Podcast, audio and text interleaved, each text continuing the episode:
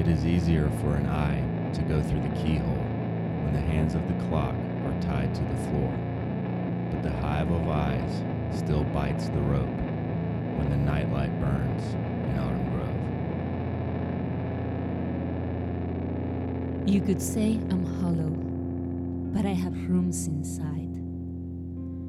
I cast a shadow, a shadow that moves around me as if I were the center of time. It makes me a sort of solar clock, so simple that it's effective, but wildly unreliable due to weather and other moods of the sky, especially night, mostly night. It is night right now when I'm talking to you. I'm most myself at night when my inhabitants go to sleep. I thrive in their silence. I thrive in their hidden secret activities that must be kept from daylight. I am an old building. So much has happened inside me. Some things you wouldn't believe, and others you don't really want to know.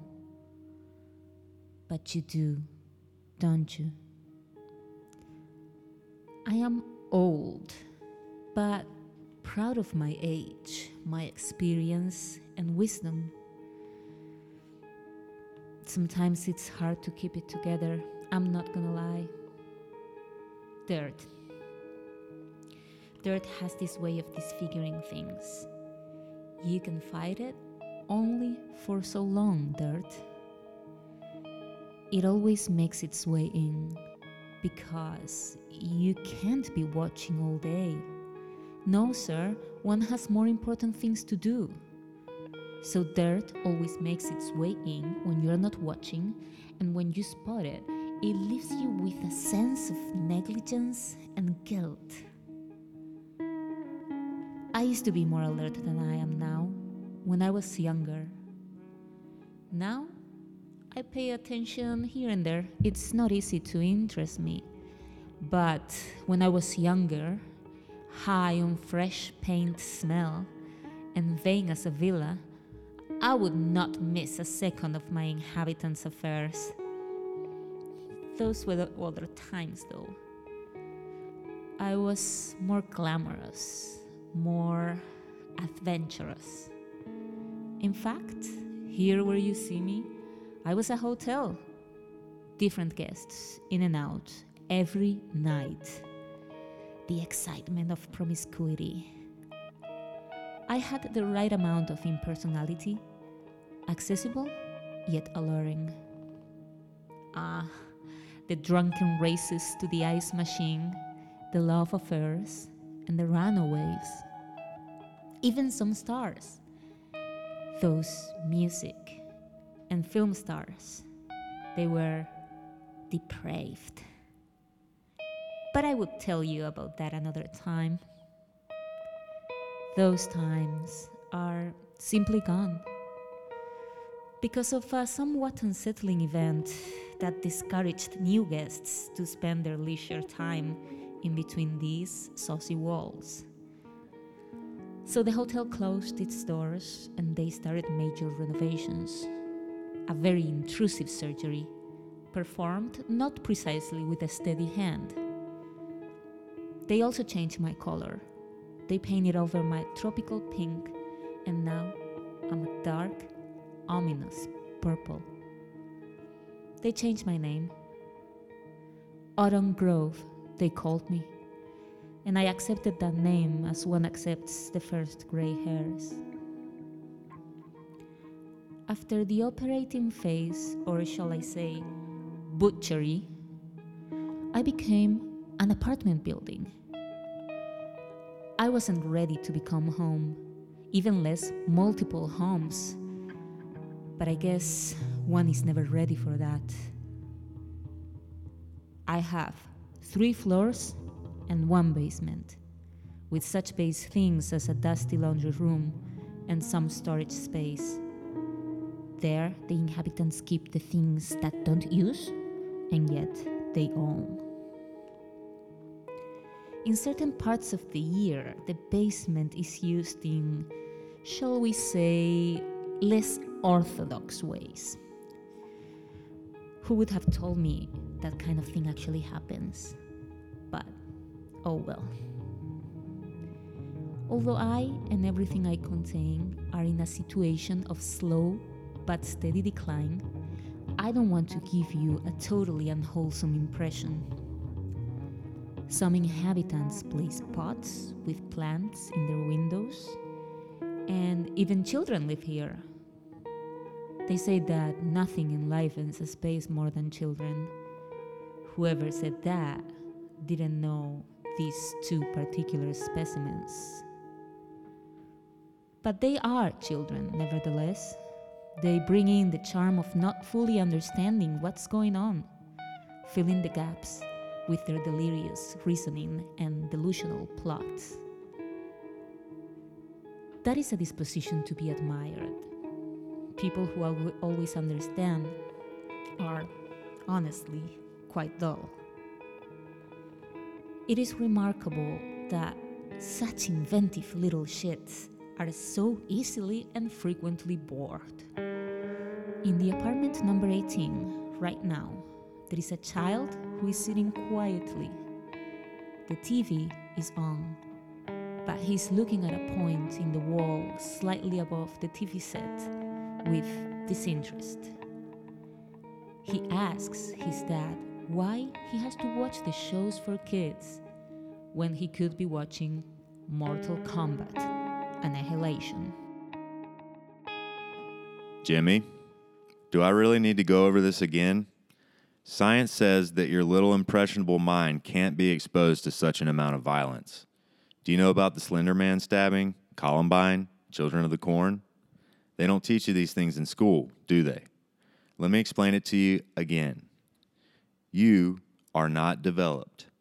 You are, in a way, inferior to an adult.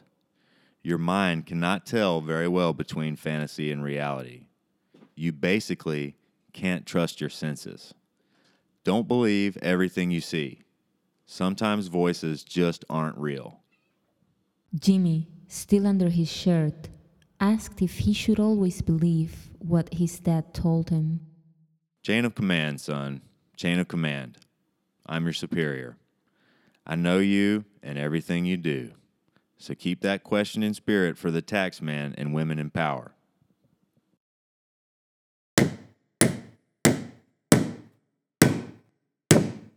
The hammering noise comes from the left, from apartment number 19. A young woman is hammering nails on the wall from a ladder. She's wearing really short shorts and a more than revealing buttoned down shirt. From time to time, she reclines in an uncomfortable position, playfully. It is hard to imagine a use for that whimsical placement of the nails.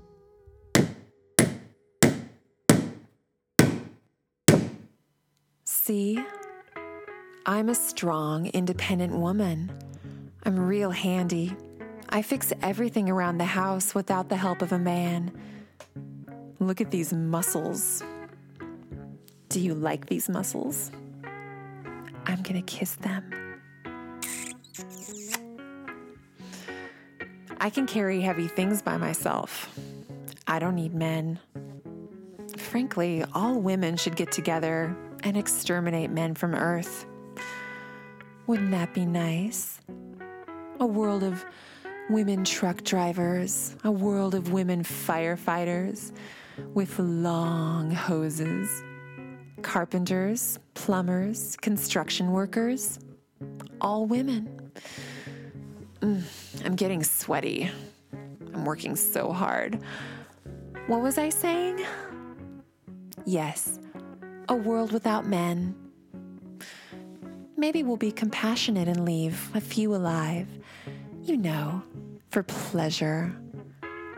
These few men would spend all day pleasuring many, many different women. Do you know what? I like you. I would keep you as a stallion. Would you like that? I'm going to make a little stable for you in my apartment. Do you think I need to use this? God damn it. That wasn't even five minutes. These horny men can't take a story. Really?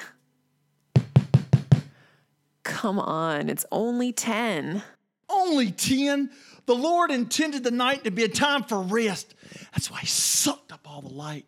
So we had to be quiet, blind, helpless creatures in the dark, so we wouldn't have to be bothered by industrious squirrels getting ready for the winter. Every night, a different thing.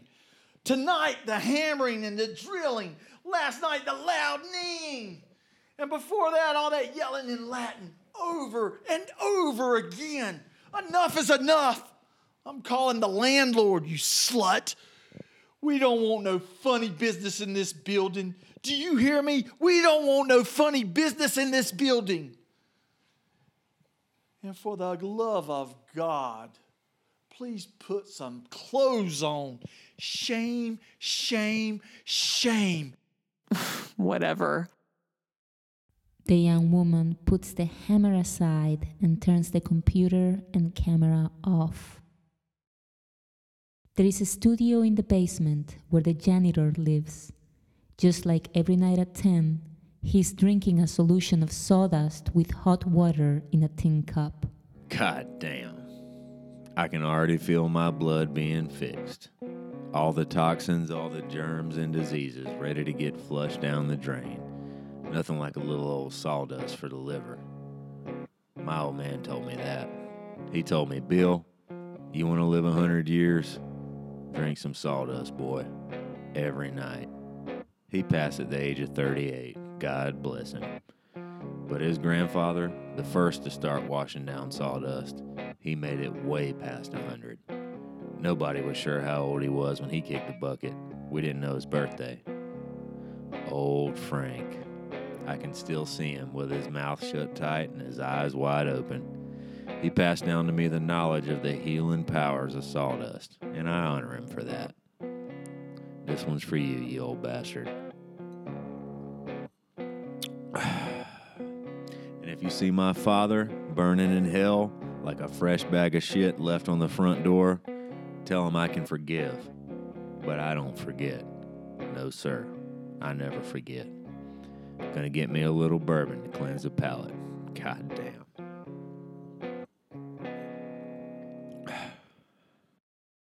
Bill, the janitor, cleanses his palate about 14 times. He's asleep on his wire bed with his work clothes on and the studio door ajar. A dark figure, tiptoeing like a robber, sneaks in. Bill, Bill, wake up, Bill. Ah! Bill, there is a door glowing. What the? God damn it, Victor. You have got to stop going into the tenants' apartments in my room at night. Did you read the memo I circulated? There is a door glowing. The door next to the laundry room. What's in there? Boy. Victor, calm down, man. It could be a threat to my species. I mean, to our species. What's in that room? I'll be damned if I know. I never had the key for it. Seemed like an old closet to me. Never investigated further than that. And it is true. There is a glow in me. There is a glow coming from my basement. It radiates heat and a burning light. Not a comforting heat, not a reassuring light. The kind of light that is more menacing than darkness. A light that doesn't dissipate suspicion. A light that exposes all there is to fear in front of our very eyes. Thank you for listening. Autumn Grove is written by Martin Nunez and produced by Brandon Jackson. Additional voice talent by Shay Mossifin and Jesse Jones. Follow us on Facebook and Twitter at Autumn Grove Pod. Stay tuned for episode two coming soon.